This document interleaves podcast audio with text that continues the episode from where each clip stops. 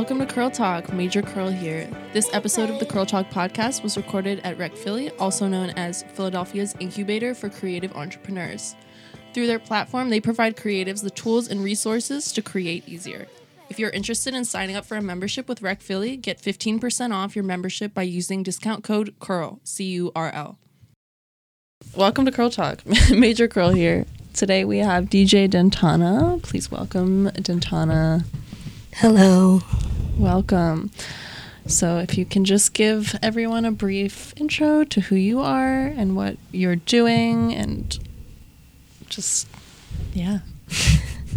So hi, I'm Den, better often known as Dentana, and I produce music and record music and put on events and like to bring people together and do different types of meetups and get-togethers as of late that have been really cool, and try and figure out, you know, what the next move is for us, you know, gender variant, gender nonconforming people out here. So, like, getting into a place with that identity in my own actual career has been really kind of starting to drive what I've been doing. So I've been like working a little bit more with like putting things together and kind of trying to like create, I don't know, space. Mm-hmm. I was doing like a regular residency at a bar in Fishtown and was able to do that for a year, and that was pretty cool. But yeah, I've been making music my whole life. I'm classically trained on piano, and I downloaded dolls off of the internet when I was like a little kid, like everyone else does. And I'm not afraid to say that because I feel like we're getting somewhere with that stuff nowadays, but. True. Right. I feel like I can't hear you. Maybe I can. I don't know. When did you first discover your love for making music? I was probably.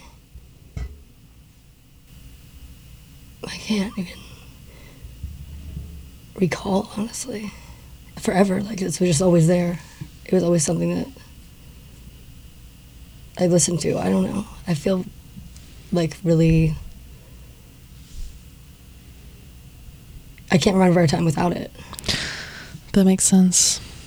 How do you feel like you acquired your skill, like in making music? Well,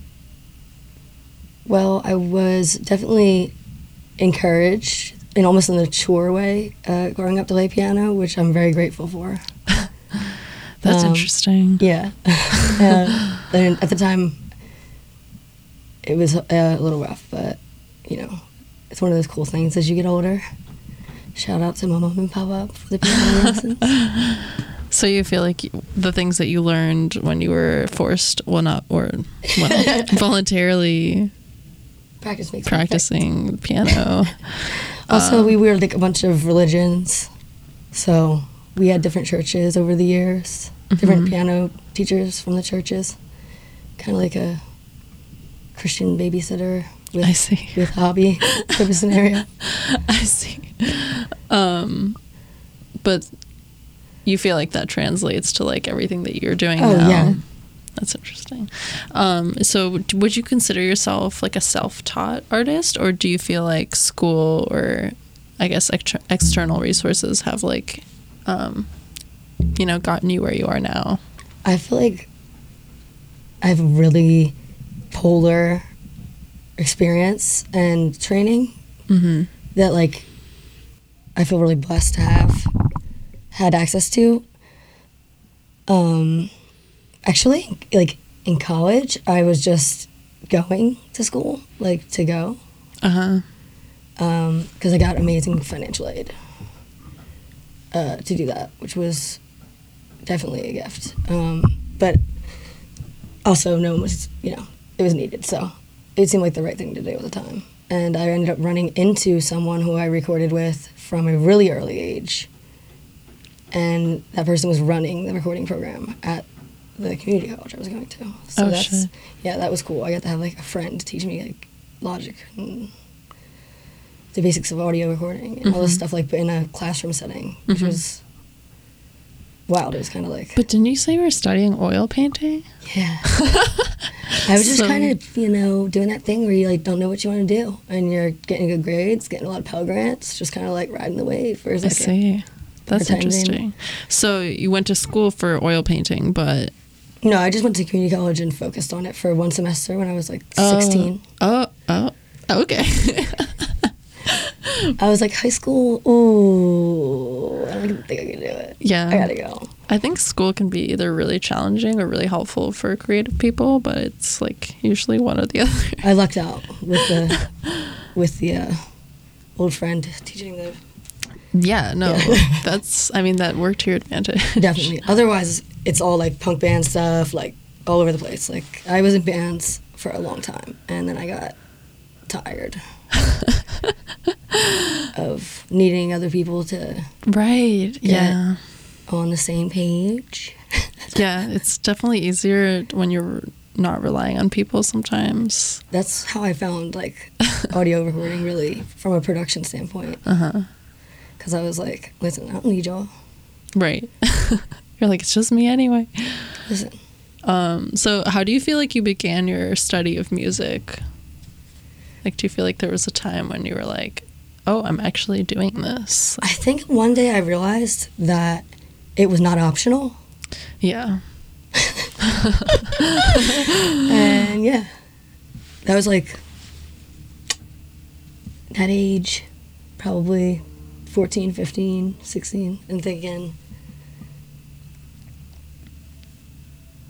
music makes me feel less terrible. Honestly, great distraction. Better than video games. Better than other bad things. That quote's going to go on the website. Do you feel like some people are born with talent, or do you feel like it can be kind of like cultivated later in life through practice or intention? Oh. Well, everything. I think everything like that. It relies on everything that you're asking. I think you have to have, I would be part of that, to have talent. I see. So I think it's like a dynamic like thing. Mm-hmm. Like you can, in language, be talent. You can have talent. Yeah. Do you know what I mean? Talent can be scouted. But like, when they're looking at talent, you know, I think it speaks through itself. Yeah. And real talent comes with, like, work to me, because I'm a Virgo rising. I don't know. It does come with work. That's what, I mean, everything takes work. It's like, you can't, like, not do anything and then achieve something. So, makes a lot of sense. So, yeah, you were already talking about this, but was there a point of no return when you realized this was, like, your true passion and it would be the only thing that you could, like, be satisfied creatively with? Dark days without music. Yeah. Definitely. Yeah. Plus, like, DJing is like playing video games. Like, we all just go to each other's house and like DJ with each other, and like it's like playing a video game, but way cooler. You can play your own video game in theory. That's. But, I mean, obviously there's no visual, but sometimes there is. That's cool. I always think I never thought DJs like came together to like do stuff together. And, like, play together. I assume it's usually just some guy in a basement just like doing pressing buttons. That's definitely what they want you to think. So you guys are just getting lit together. Getting lit isn't even necessarily it. It's like the best, good, clean fun. Just DJing. Honestly, though, that's how I feel when like I get together and like jam with people and we just like dance and act I feel like crazy. It's, like, healthy. Definitely a healthy practice.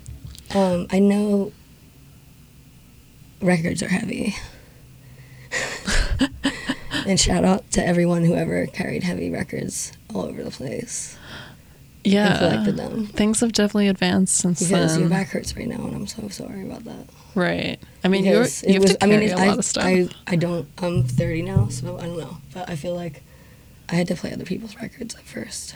Damn. So you're at the disposal of your. It's like you your theoretical, like, you know, like someone's got to put you on. I'll put her on. Or yeah. I like putting people on. Putting people on is fun. I got put on. You did get put on.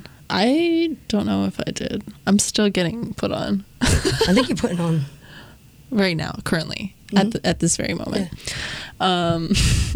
But that is funny because I feel like when you're starting something new, like, you always have to go through that, like, beginner phases that are, like, less than ideal, but, like, you have to get over that hump in order to, like, keep doing what you're doing. Playing, like, parties that you don't want to play. Right. Or carrying, like, a shit ton of records. You're getting paid, like, not at all to do all the stuff. To do everything.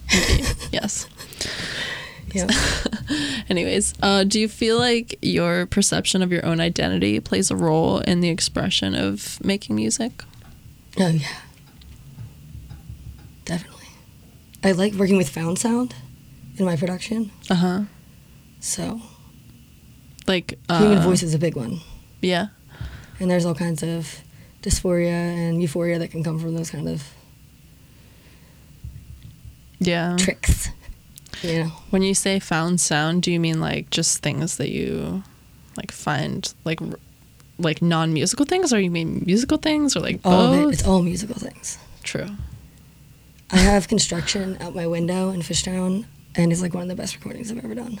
That's really interesting. Oh, so that's like a whole other level of like found sound. It's like using what's already happening in the present environment and incorporating that. That's crazy. I never thought about that. I sample. That's like what I do. I'm like, I like sample. Like sample queen. Gotta sample it up. It's so good.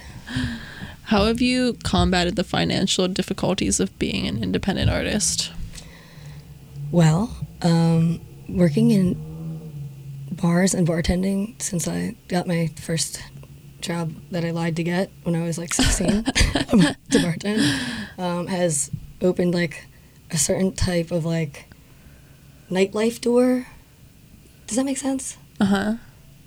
Where as like a teenager, we had punk venues and like lived in them. Mm-hmm. And that's how we did that. You know what I mean? Yeah.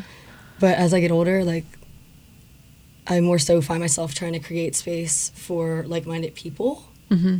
And I just had a good run in public space, like in like a bar, like doing like a weekly queer thing. Mm-hmm. So now I'm ready for like change of like, you know, scenery. Does that make sense? Definitely, yeah. Like I try to make sure that I stay well-rounded and when I create space. And if places have the money and the time, then get them back to the people who really started all the cool stuff that everybody's dancing to now. Back to the basics, back to the origins, yeah. Have there been points in time when money was the only thing stopping you from making music? Absolutely. Yeah. Absolutely. Proximity. Like, I lived in Brooklyn for a little bit in, like, a punk, like, loft, like, almost squat style, like, bunker John, you know what I mean? Like, you can't be loud in there. Like, they had an isolation booth, though, for their drum set. Ooh. But I wasn't allowed to go make dance music in there. So I snuck in and I recorded myself playing drums all the time when they were gone.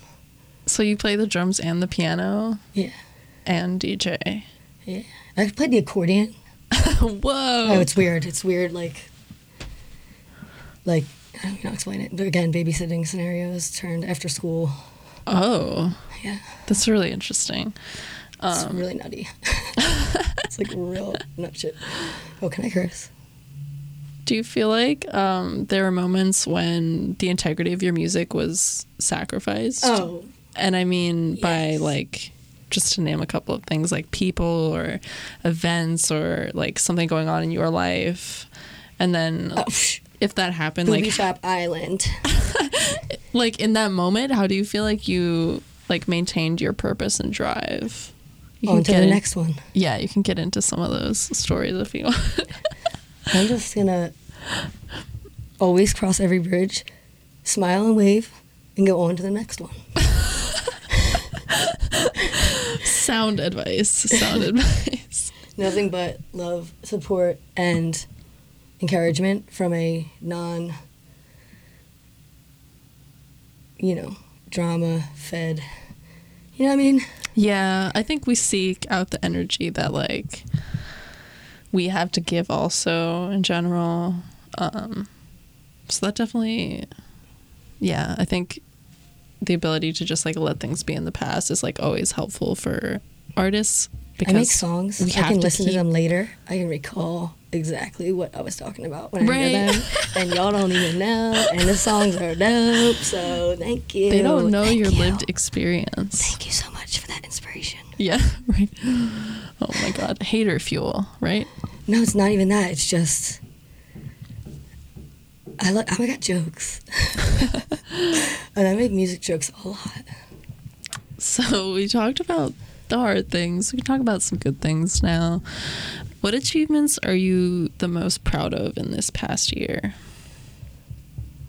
Because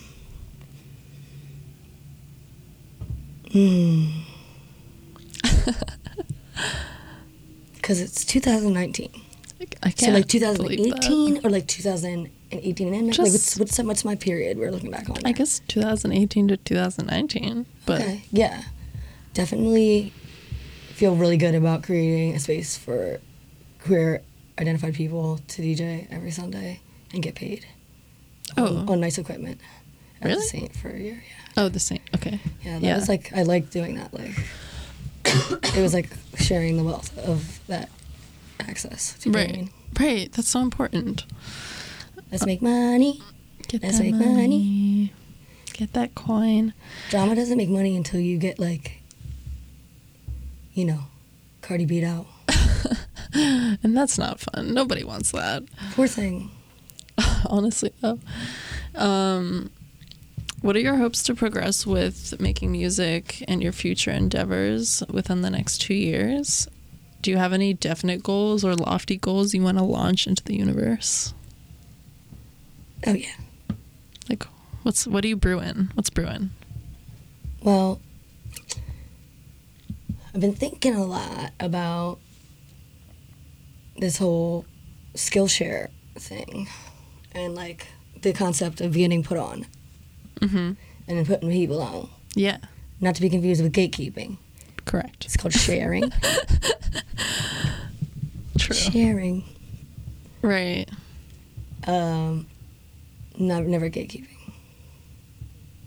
Nope. And like creating space for those who've been gatekeeped. Gate captured. I'm dead. Yeah, no, that's a really...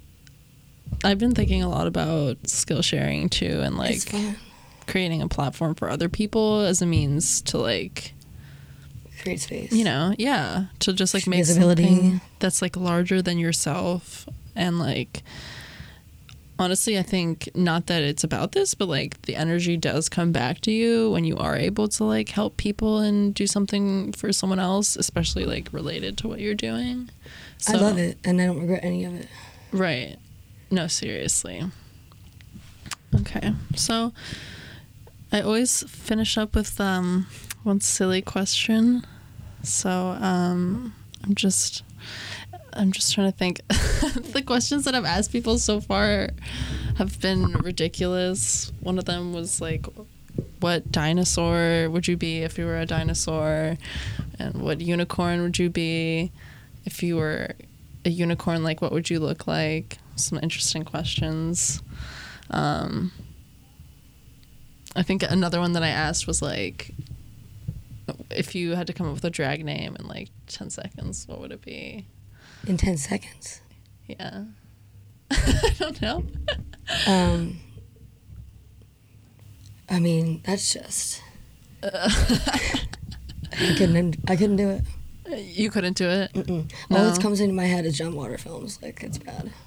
Yeah. John Waters films. Okay, so my silly question is, which Super Smash Brothers character do you feel like you most embody, like in your daily life? I know it's a hard one. Oh. I don't know. Jiggly Puff. Jiggly Puff. Okay, that's fair. Honestly, I'm a little embarrassed by it, but I feel like I would be Yoshi. Oh, that's fine. Okay, fine.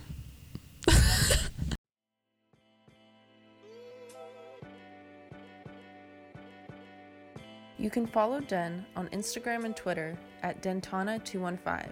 That's at DENTANA215. You can also find Den as Dentana, DENTANA, on SoundCloud and Mixcloud. Thanks for listening. To hear more, you can find Curl Talk on Anchor FM, SoundCloud, and iTunes podcasts. This episode of Curl Talk Podcast was recorded at Rec Philly, also known as Philadelphia's incubator for creative entrepreneurs. Through their platform, they provide creatives the tools and resources to create easier. If you're interested in signing up for a membership with Rec Philly, get 15% off your membership by using discount code CURL, C-U-R-L. Curl Talk is a safe space that doesn't support transphobic, homophobic, xenophobic, ableist, racist, prejudice, or otherwise hateful comments.